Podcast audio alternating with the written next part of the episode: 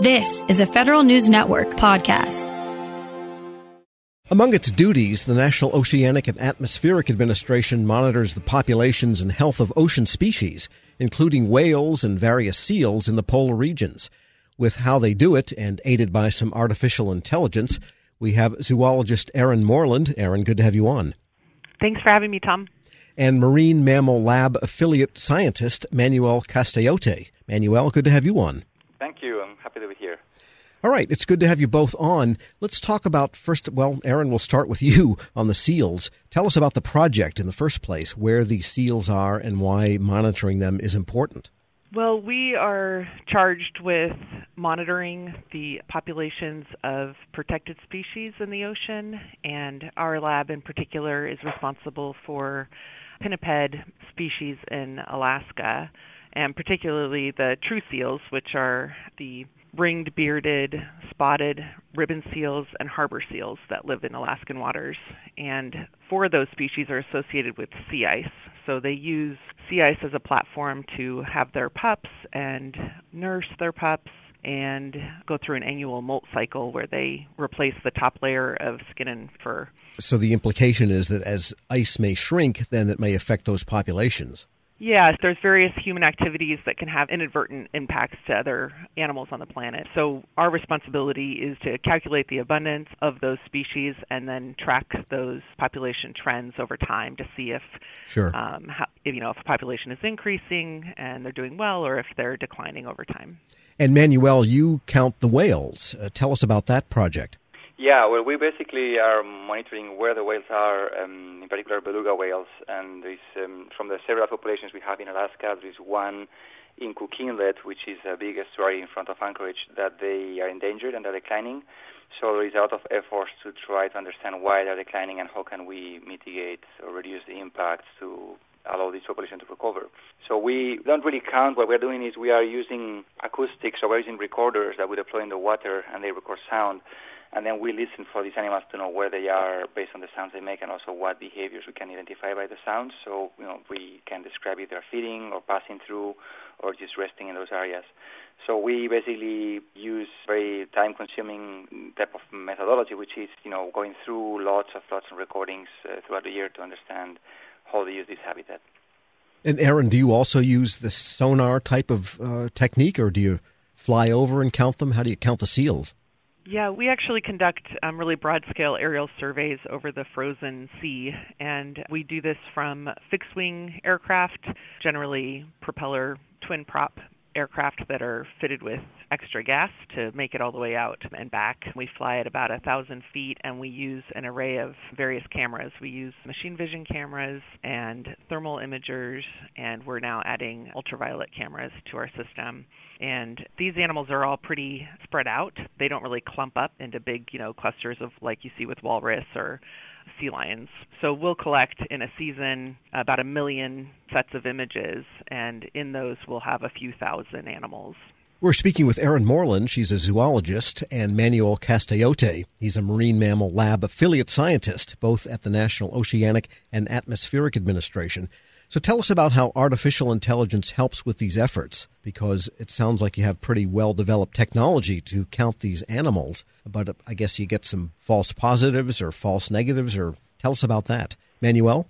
Yes, so basically our main methodology, our main approach is we go out in the ocean, we deploy these um, basically sound recorders that are waterproof, so they stay underwater.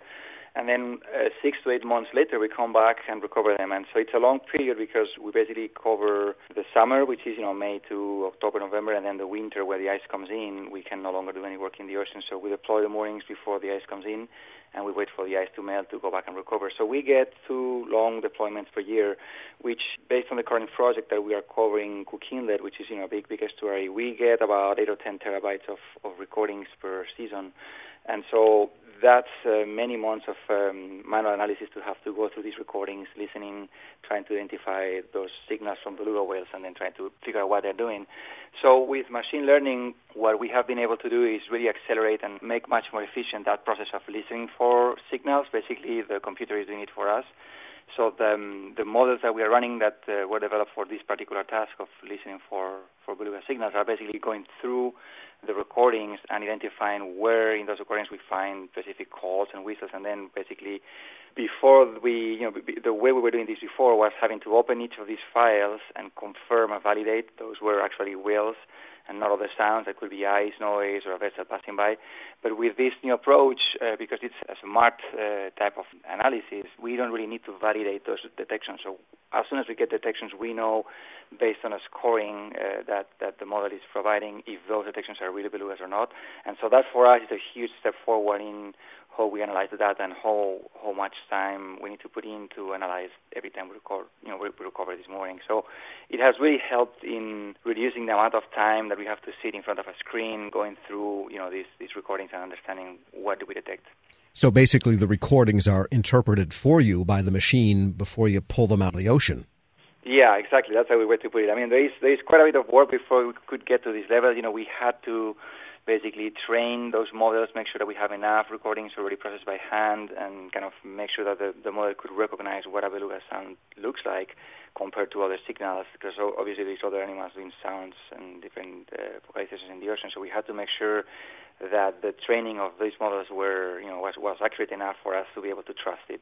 But once we did that, then, you know, we come up with a tool that really speeds up the analysis in, in an incredible amount of I mean, just to give you an example, eight months deployment would take us uh, over 10 days to analyze, you know, based on the current methods. With this machine learning approach, we do that overnight. So it's really, really fast and much more improved methodology.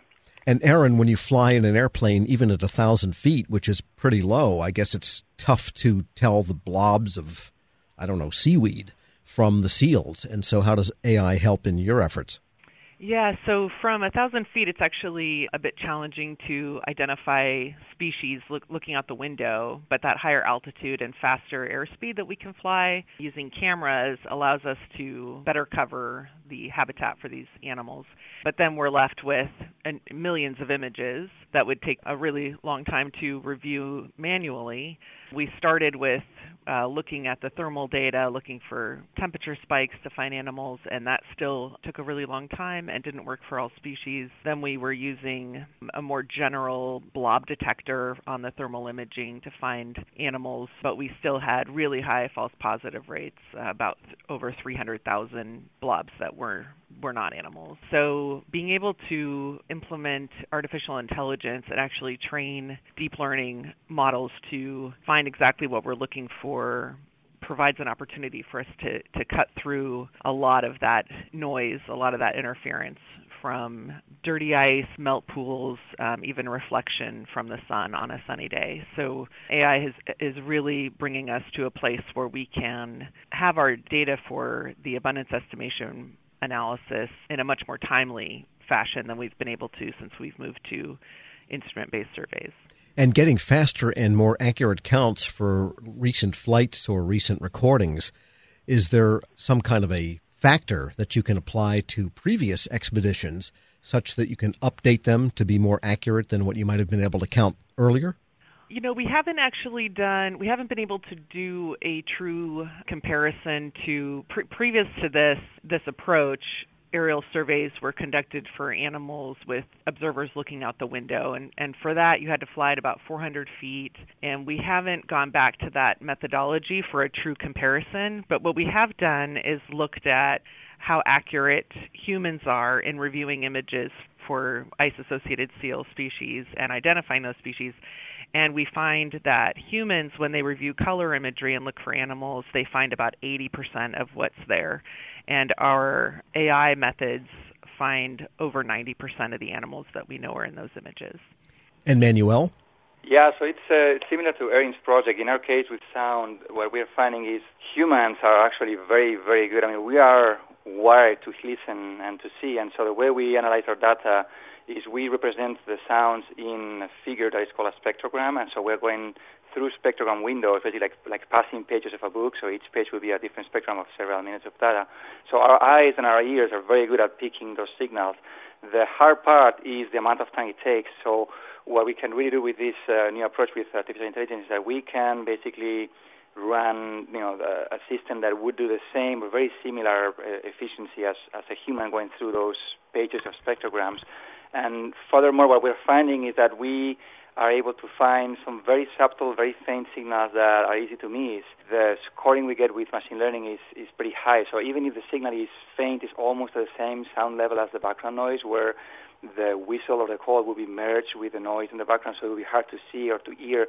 To hear the the model is able to catch those little details out of these uh, spectrum images, and so it's becoming a very accurate way to you know analyze all these data in a much faster way. So similar to Erin, we haven't really gone back retrospectively and reanalyzed data from the past. The, the project we are running is a multi-year project where we need to be able to compare when and where we detect belugas across years to see if there has been a shift. Like, for example, if they are building a new harbor or there's a new shipping lane uh, redesign in an area where there's a lot of traffic we need to make sure that there is not going to be an impact on belugas, and so we need to be able to compare across years. And so that basically limits us to move to a new way of analyzing data. So we need to maintain basically the same level of accuracy across years to be able to compare those data sets. So the, um, the approach of doing with machine learning right now is it's really helping us to speed up the analysis, but the detectability, so the, the signals that we were missing before, we need to keep missing those signals, which is a bit counterintuitive. It's a bit weird to think that we don't want to improve the way we detect the signals because you know because we need to be able to compare across years. But as soon as we're finishing this project and we'll start with a new project in another location, then we'll jump to a new approach, which is using machine learning completely you know through the analysis. So we will basically come up with a, a higher level of uh, detectability or, or be sure. more precise detecting those signals. So yeah, it's a bit strange because you know we we don't want to improve uh, or we want to keep missing the faint signals we were missing in the past years, because otherwise we won't be able to compare the data. And there's no algorithm that'll tell you what the whales are actually saying to one another, though, is there? Well, you just you just nailed our next project. So one of the ideas that we are trying to discuss right now is see if we could not just detect the whales, but also try to understand if those signals are the same signals we heard in other areas. In other words, if that whale that made that sound is the same whale we heard in other areas, which would help us understand the um, basically social structure and how they are using the habitat, but also what they are doing. And as I mentioned before, we, we know there are specific sounds we can identify when they're feeding.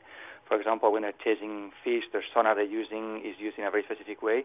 So we can classify that type of signal as a feeding behavior, and then the output of the model would only would not only give us the presence and absence, so when and where we hear belugas, but are they feeding or not. So that's really a a step forward again in, in how we can analyze data for conservation and management. Well, I think you're going to hear them say, Manuel, we know you're listening. Can you bring us some fresh salmon?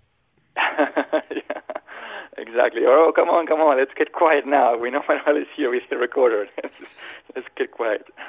Manuel Castellote is a marine mammal lab affiliate scientist. Thanks so much for joining me. Thank you very much. And Erin Moreland is a zoologist. Thank you. Thank you very much, Tom. And they are both with the National Oceanic and Atmospheric Administration. We'll post this interview at federalnewsnetwork.com slash Federal Drive. Hear the Federal Drive on demand and on your device. Subscribe at Apple Podcasts or Podcast One. Grab a 30-day free trial of Live by Live Plus, and you'll get unlimited skips, commercial-free music, and all of the podcasts and live streaming events you can handle. Visit livexlive.com slash podcast one to learn more and start your free trial.